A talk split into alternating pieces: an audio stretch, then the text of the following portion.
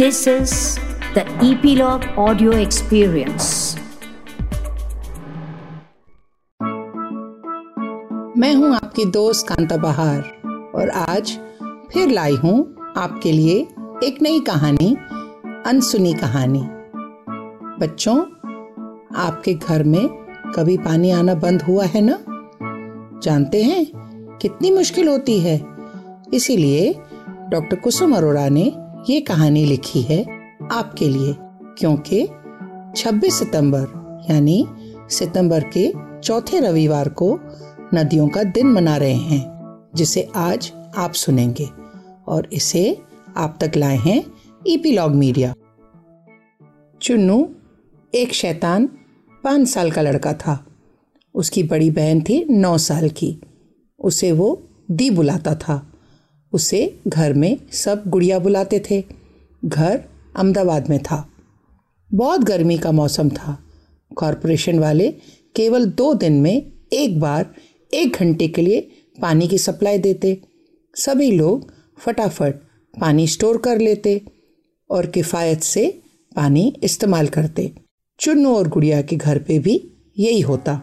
पर आज चुन्नू कुछ ज़्यादा ही मस्ती कर रहा था। वो फुटबॉल से खेलते खेलते बाथरूम के बीचों बीच एक किक मार पूरी की पूरी भरी बाल्टी का पानी गंदा कर चुका था। उसकी दी यानी गुड़िया झल्लाई। अब तुम्हें इसी गंदे पानी से नहाना पड़ेगा। माँ ने चुन्नू को डांट लगाई। कितनी मुश्किल से पानी इकट्ठा करते हैं। बाथरूम का दरवाज़ा बंद करो और घर में फुटबॉल से मत खेलो। चुपचाप बैठो और पेंटिंग करो। डर के मारे वो चुपचाप पेंटिंग करने बैठ गया। पेंटिंग करते करते सारा कटोरी का पानी काला हो गया। चुनू ने पानी फेंका और फिर से बाथरूम के टब में कटोरी डाल और पानी ले रहा था। यो कि उसके हाथ भी रंगों से सने थे। धीरे धीरे वो रंग पानी में घुलने लगे। चुन्नू को रंगों को देखने में बहुत मज़ा आ रहा था। तभी उसकी दी पीछे से आई और दो थप्पड़ कस कस कर जड़ दिए पीठ पर। चुन्नू ज़ोर ज़ोर से रोने लगा, इतनी ज़ोर से कि ऊपर की मंजिल से दादी भी नीचे आ गई। चुन्नू ने फिर से पूरा टब का पानी खराब कर दिया था। चुन्नू दादी से लिपट गया।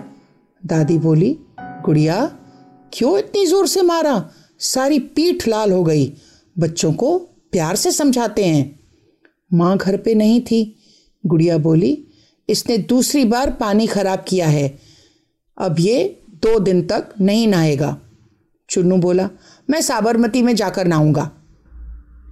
साबरमती नदी उनके घर से थोड़ी दूर थी। दी बोली, नदी में बहुत सारे विशाले तत्व, यानी टॉक्सिक सब्सटेंसेस हैं। बीमार हो जाओगे। चुन्नू ने दादी की तरफ़ देखा। उन्होंने बताया, हमारे अधिकतर नदियाँ प्रदूषित, यानी पोल्यूटेड हैं, क्योंकि केमिकल फैक्ट्रीज अपना वेस्ट इन्हीं नदियों में डालते हैं। चुन्नू बोला, तभी हमें भी पीने का पानी कम मिलता है। फिर तो उसने प्रश्नों की झड़ी लगा दी। कौन सी नदी बड़ी है, कौन सी साफ़, कितनी नदियाँ हैं, वगैरह। दादी कुछ सोच कर बोली, गुड़िया, क्योंकि तुमने चुन्नू को मारा था अब खाना खाकर जिस प्रश्नों, यानी क्वेश्चंस की सूची चुन्नू बनाएगा, तुम्हें सारे प्रश्नों का उत्तर देने होंगे। गुड़िया मुँह बनाने लगी। गुड़िया फिर बोली, मैं सिर्फ़ दो प्रश्नों के उत्तर दूँगी। मुझे बहुत काम है स्कूल का। चुन्नू बोला, दादी, इसे कुछ नहीं पता। दादी ने इशारे से चुप करने को कहा। पाँच प्रश्नों के उत्तर तुम देना, बाकी के मैं बताऊँगी। चुन्नू बहुत खुश हुआ और बोला, मुझे पता है, हमारे लिए नदियाँ बहुत ज़रूरी है। गुड़िया दी को कुछ नहीं पता। चुन्नू हमेशा अपनी दी को गुड़िया दी गुस्से में बुलाता था। गुड़िया अकड़ कर बोली, पूछो, क्या पूछना है? चुन्नू कुछ सोचकर बोला, कौन सी नदी सबसे गहरी है? गुड़िया बोली कॉन्गो नदी, अफ्रीका में 720 फीट गहराई है।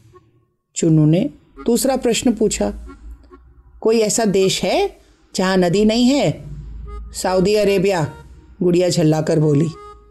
और अब पूछेगा सबसे ज़्यादा नदियाँ कहाँ हैं? है ना? गुड़िया बोली। चुन्नू बोला, तुम्हें कैसे पता? गुड़िया बोली, पता है, तुम कितना सोच सकते हो। बांग्लादेश को नदियों का देश यहाँ लैंड ऑफ़ रिवर्स कहते हैं। तभी उनके पापा आ गए और बोले, क्यों? नदियों की बातें हो रही हैं। गुड़िया ने एक सांस में सारी पानी गंदा करने की बात बता दी। पापा ने चुन्नू को समझाया और कुछ गुस्सा करते हुए कहा, पानी हमारे जीवन का सत्तर प्रतिशत अंग। इसे सहेजना, यानी सेव करना बहुत ज़रूरी है। हमारे इंडस्ट्रियल डेवलपमेंट के बेपरवाह तरीकों की वजह से हमारी लगभग सभी नदियाँ प्रदूषित हो गई हैं।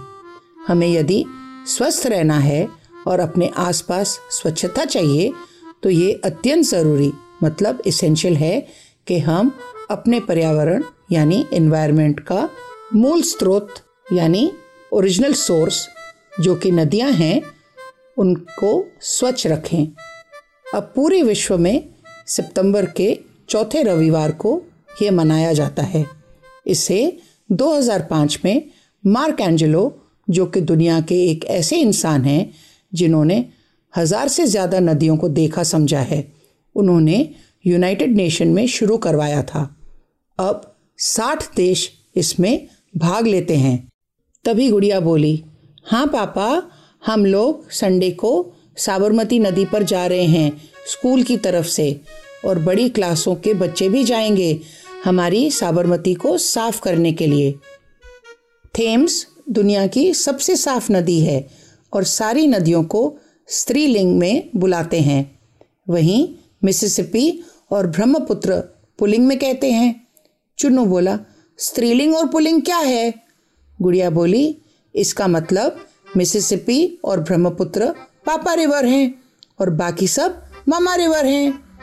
पापा और दादी हंस पड़े। फिर दादी ने बताया, जानते हो, हमारी एक पवित्र नदी, सरस्वती, अब ज़मीन के नीचे बहती है। हम सब नदियों की पूजा करते हैं, क्योंकि वो जीवनदायिनी, यानी कि लाइफ गिवर हैं। चुन्नू बोला, दादी, सरस्वती नदी क्यों नीचे बहती है? वो बोली, ये एक लंबी कहानी है, बाद में सुनाऊँगी।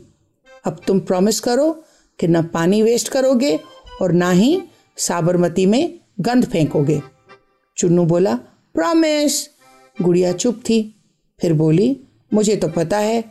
फिर पापा ने कहा, सबको पता होता है, पर हम भूले नहीं। इसीलिए हर साल जैसे हम अपना त्यौहार मनाते हैं, हमें ये यानी रिवर्स डे भी मनाना चाहिए। तो बच्चों, आप भी याद रखेंगे ना? पानी और उसका बचाव और उसका साफ़ होना हम सब के लिए बहुत ज़रूरी है। जो भी नदी आपके घर के आसपास या आपके शहर में हो, उसे साफ़ रखने में मदद करेंगे ना? तो बच्चों, नन्ही दुनिया में कहानी सुनने के लिए धन्यवाद। प्लीज़ अपने कमेंट्स हमसे ज़रूर शेयर करें। हमें इंतज़ार रहेगा। यदि आप एप्पल पॉडकास्ट यूज़ करते हैं तो हमें रेट करना ना भूलें और आप ईपीलॉग मीडिया की वेबसाइट पर नन्ही दुनिया सब्सक्राइब कर सकते हैं या अपने किसी भी मनपसंद पॉडकास्ट प्लेटफॉर्म पर, जैसे स्पॉटिफाई गाना जियो सावन एप्पल पॉडकास्ट वगैरह, अपनी सब्सक्रिप्शन कंटिन्यू रखिएगा ताकि आपको नोटिफिकेशंस मिलती रहें। मैं कांता बहार, आपसे फिर मिलूँगी एक नई कहानी के संग आपकी अपनी नन्ही दुनिया में। तब तक खुश रहें स्वस्थ रहें